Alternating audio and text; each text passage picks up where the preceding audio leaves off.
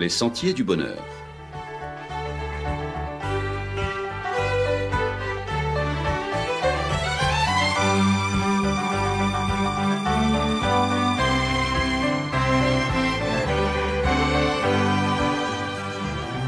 Une émission qui vous apporte un message d'espérance, de paix, de joie et de confiance.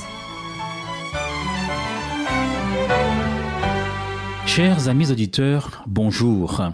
À vos masques, prêts, partez. En plusieurs croisées de rue, on trouve des étals de gadgets carnavalesques, des cotillons, tout un choix de tenues bigarrées. Il y en aura pour tous les délires, pour toutes les fantaisies, pour tous les goûts. Quant aux masques, n'en parlons pas. Ce sera l'embarras du choix. Vous pourrez sans crainte vous abriter derrière ce paravent des plus burlesques et faire la nique ou tirer la langue à qui tu veux, même à ta belle-mère, elle n'y verra que du feu.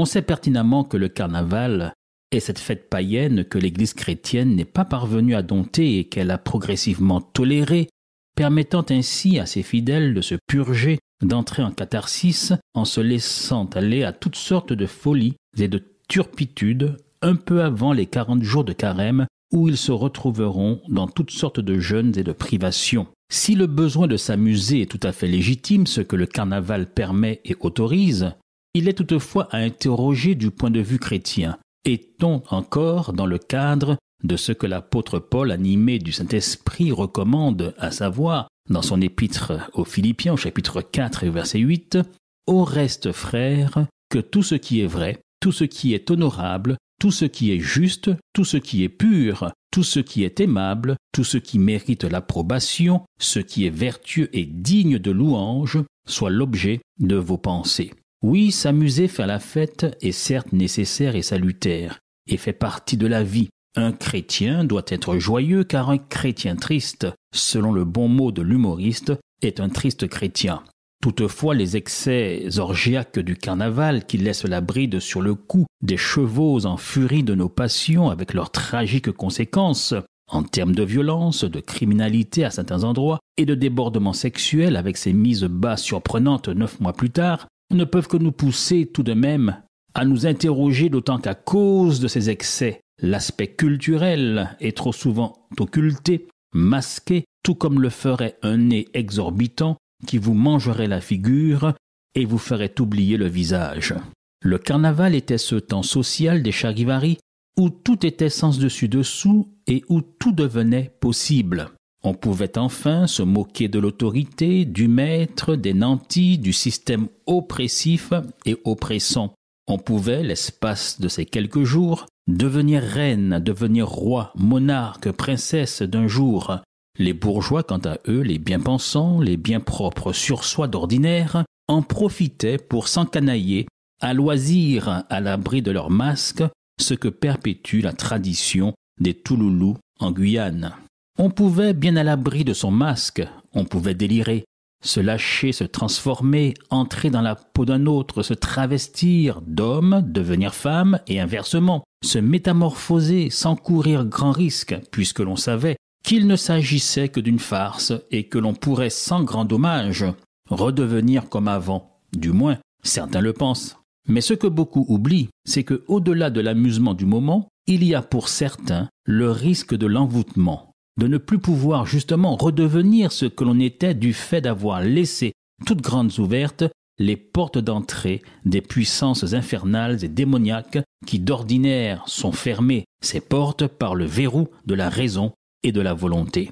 Il y en a d'autres encore qui courent le grand risque de ne plus redevenir comme avant parce que c'est le seul moment où le masque ne masque plus rien, mais révèle tout au contraire leur vraie nature, ce qui croupit, ce qui dort, ce qui serpente, ce qui rampe, ce qui stagne, ce qui sommeille, ça qui a migané, ça qui a somassé au plus profond de nous-mêmes. Nous déambulons au quotidien, masqués de tous nos travers, qui masquent la beauté que le Seigneur a placé en chacun d'entre nous, la beauté de ce mystère, sali, occulté par la méchanceté, la jalousie, la profitation, l'injustice, l'abus, la colère, le mal sous toutes ses formes. Ce sont autant de masques que nous portons au quotidien et qui laissent apparaître sans phare, sans masque, la personne que nous sommes, très en deçà de la personne que notre Créateur voudrait que l'on soit et voudrait nous voir afficher. Seule la conversion est la véritable transformation possible, transformation en bien, changement en mieux de la personne, conversion qui nous permet de changer non seulement de visage, mais notre être tout entier, et qui fait dire à l'apôtre Paul dans sa première épître aux Corinthiens, au chapitre 6 et au verset 9, Voilà ce que vous étiez, mais maintenant vous êtes devenus. Ne savez-vous pas, dit l'apôtre Paul, que les injustes n'hériteront pas le royaume de Dieu? Ne vous y trompez pas, ni les débauchés, ni les idolâtres, ni les adultères, ni les dépravés, ni les voleurs, ni les cupides, ni les ivrognes, ni les insulteurs, ni les accapareurs n'hériteront le royaume de Dieu. C'est là ce que vous étiez, dit l'apôtre Paul, quelques-uns d'entre vous, mais vous avez été lavés, mais vous avez été sanctifiés, mais vous avez été justifiés au nom du Seigneur Jésus-Christ et par l'Esprit de notre Dieu. Oui, ce changement n'est pas que le travestissement d'un ou deux jours. Il ne s'agit pas d'une simple mascarade, nous pas café rôle, nous pas café macaque, mais il s'agit d'un véritable changement, d'une véritable transformation, d'une renaissance. Il ne s'agit pas d'un simple ravalement de façade, car ce changement vous retape. Oui, la conversion vous rénove, de la cave au grenier. C'est tout le contraire du masque permanent que nous portons et qui devient malheureusement notre triste visage au quotidien. Alors, loin d'en rajouter, comme si cela n'était pas suffisant, comme cela, abat les masques et avançons plutôt en enfants de lumière, à visage découvert, et n'hésitons pas à refléter l'image merveilleuse du Christ, sa bonté, son amour, sa justice, sa joie, sa paix, sa patience, sa bonté, sa bénignité, sa fidélité, sa douceur. Et pour ceux qui voudraient absolument porter un masque puisque c'est de saison, voici comment en confectionner un qui sorte vraiment de l'ordinaire. Et c'est l'apôtre Paul qui nous en fournit les matériaux en nous disant dans son épître aux Philippiens au chapitre 4 et au verset 8, Au reste, frères, que tout ce qui est vrai, tout ce qui est honorable, tout ce qui est juste, tout ce qui est pur, tout ce qui est aimable, tout ce qui mérite l'approbation, ce qui est vertueux et digne de louange, soit l'objet de vos pensées. Une autre version vous dira Enfin, frères et sœurs, portez votre attention sur tout ce qui est honorable et digne de louange, sur tout ce qui est vrai et mérite d'être respecté, tout ce qui est juste et pur, tout ce qu'on peut apprécier et estimer. Et pour finir, l'apôtre Paul nous invite à imiter le Christ. Mieux, il nous invite à revêtir Christ. Dans son épître aux Romains chapitre 13 au verset 13, il nous dit Marchons honnêtement comme en plein jour, loin des excès et de l'ivrognerie, de la luxure et de l'impudicité, des querelles et des jalousies, mais revêtez-vous du Seigneur Jésus-Christ. On pourrait dire, soyez masqués par Jésus-Christ.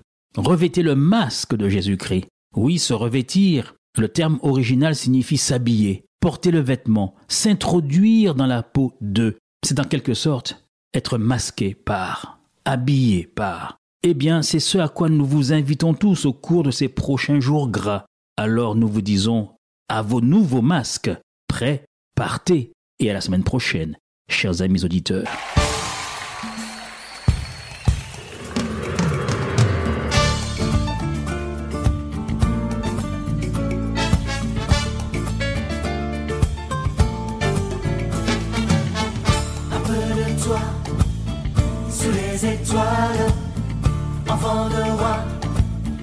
Armée royale.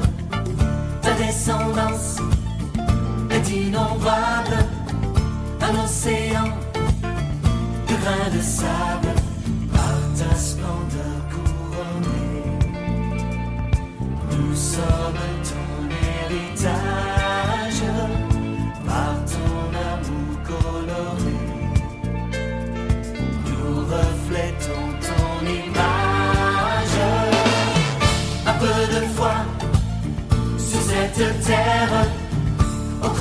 toi, de ta lumière. En nous vivant un chant de gloire, éclat puissant de la victoire.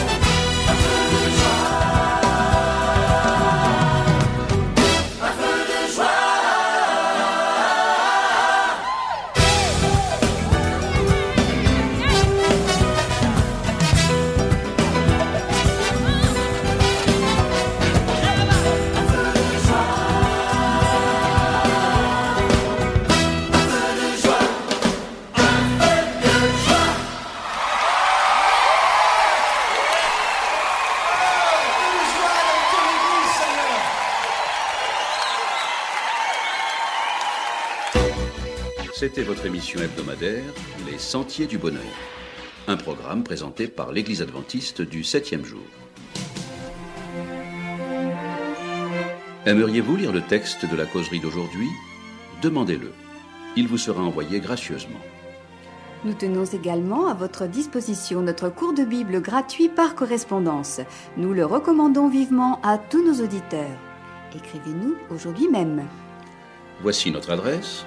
Boîte postale 50 97 282 Le Lamentin CEDEX 2. Nous nous réjouissons à la pensée de vous retrouver à l'écoute la semaine prochaine à la même heure. À bientôt.